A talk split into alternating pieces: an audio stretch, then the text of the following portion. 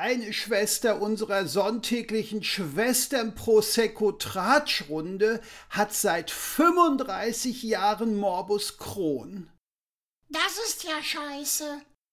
Im wahrsten Sinne des Wortes nach mittlerweile 15 Darmverschlüssen, mit denen sie übrigens nicht ins Guinness-Buch der Rekorde kam, weil man die Kategorie dort als zu unappetitlich fand, hat sie jetzt einen künstlichen Darmausgang. Das heißt, sie entleert sich nun also tütenweise. Nicht nur das. Ich habe mich gefragt, wie sie denn jetzt Analverkehr praktiziert. Pimpert ihr Süßer jetzt etwa in ihre Beutel? Du bist manchmal sowas von unmöglich, Deti. Genau das meinte die betroffene Schwester auch. Hast du sie das etwa persönlich gefragt? Ja, natürlich. Aus reiner Wissbegier und Fürsorge natürlich. Rein wissenschaftlich finde ich diese Frage zugegebenermaßen auch höchst interessant. Keine mir bekannte Suchmaschine im Internet findet darauf auf die Schnelle eine Antwort, was äußerst selten vorkommt.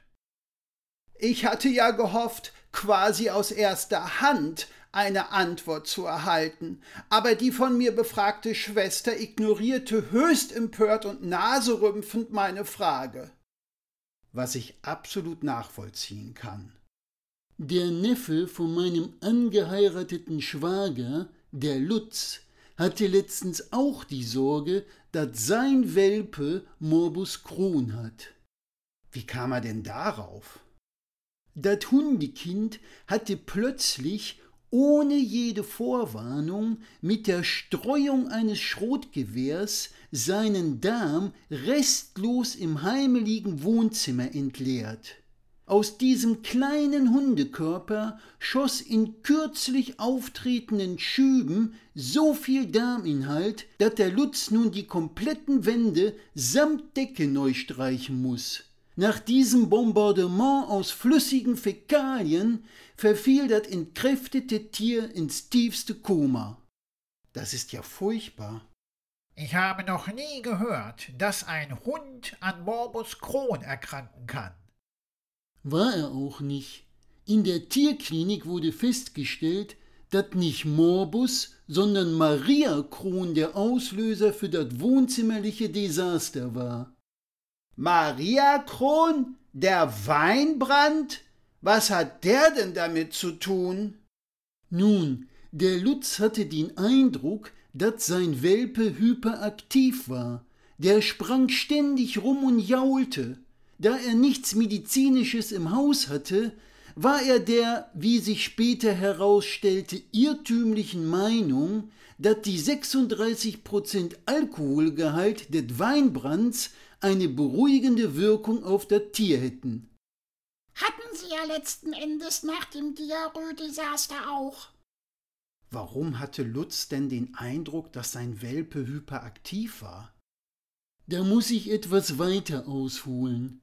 Wir haben Zeit und sind äußerst wissbegierig. Neugierig trifft es eher. Also, der Lutz hatte den Welpen im Tierheim mit der Auflage erworben, dass er für dessen Kastration zu sorgen hat. Das ist heutzutage nicht unüblich. Aber wie wird ein Welpe dadurch hyperaktiv? Nun, der Lutz ist so einer, der gerne spart, wo er nur kann. Um den Tierarztkosten zu entgehen, hat er sich im Internet eine Kastrationsspritze aus dem Ausland bestellt. Ich dachte immer, dass die sogenannte chemische Kastration ein Medikament ist, welches wie ein Chip aussieht und unter die Haut des Hundes implantiert wird. Hinterher ist man bekanntlich immer schlauer. Der Lutz hat, wie gesagt, via Internet eine Spritze zur Kastration seines Welpen samt einer fremdsprachigen Gebrauchsanweisung erhalten. Und dann? Dann hat er offensichtlich die fremdsprachige Gebrauchsanweisung falsch verstanden. Wie darf ich das verstehen? Nun, der Lutz ging davon aus, dass die Hoden für eine Kastration quasi lahmgelegt werden müssen.